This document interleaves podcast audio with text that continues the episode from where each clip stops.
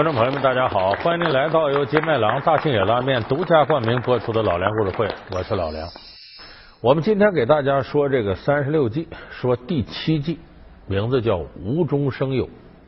说什么叫无中生有呢？这三十六计里解释啊，无中生有有十个字你听起来跟绕口令似的。怎么解释呢？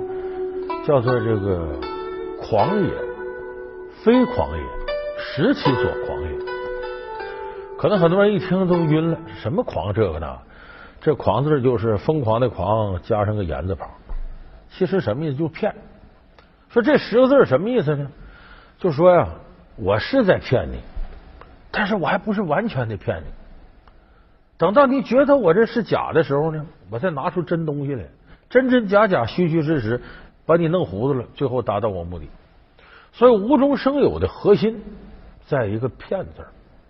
命丧风波亭，岳飞的悲剧给我们什么样的警示？天罡地煞下凡，宋江的经营理念有什么地方值得我们学习？老公出轨，河东狮吼一部电影又教会了我们如何应对感情危机。老梁故事会为您讲述三十六计之无中生有。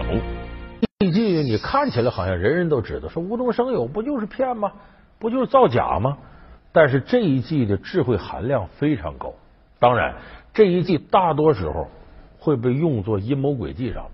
那么我们今天讲这无中生有呢，无非是想让大家如何提防别人对你使这一计，如何不被别人骗了。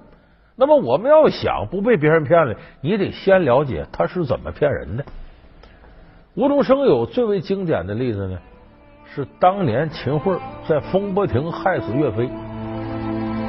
怒发冲冠，凭栏处，潇潇雨歇。抬望眼，仰天长啸，壮怀激烈。我们都知道秦桧害死岳飞什么罪名啊？莫须有。这个莫须有是什么意思？很多人说莫须有就是秦桧。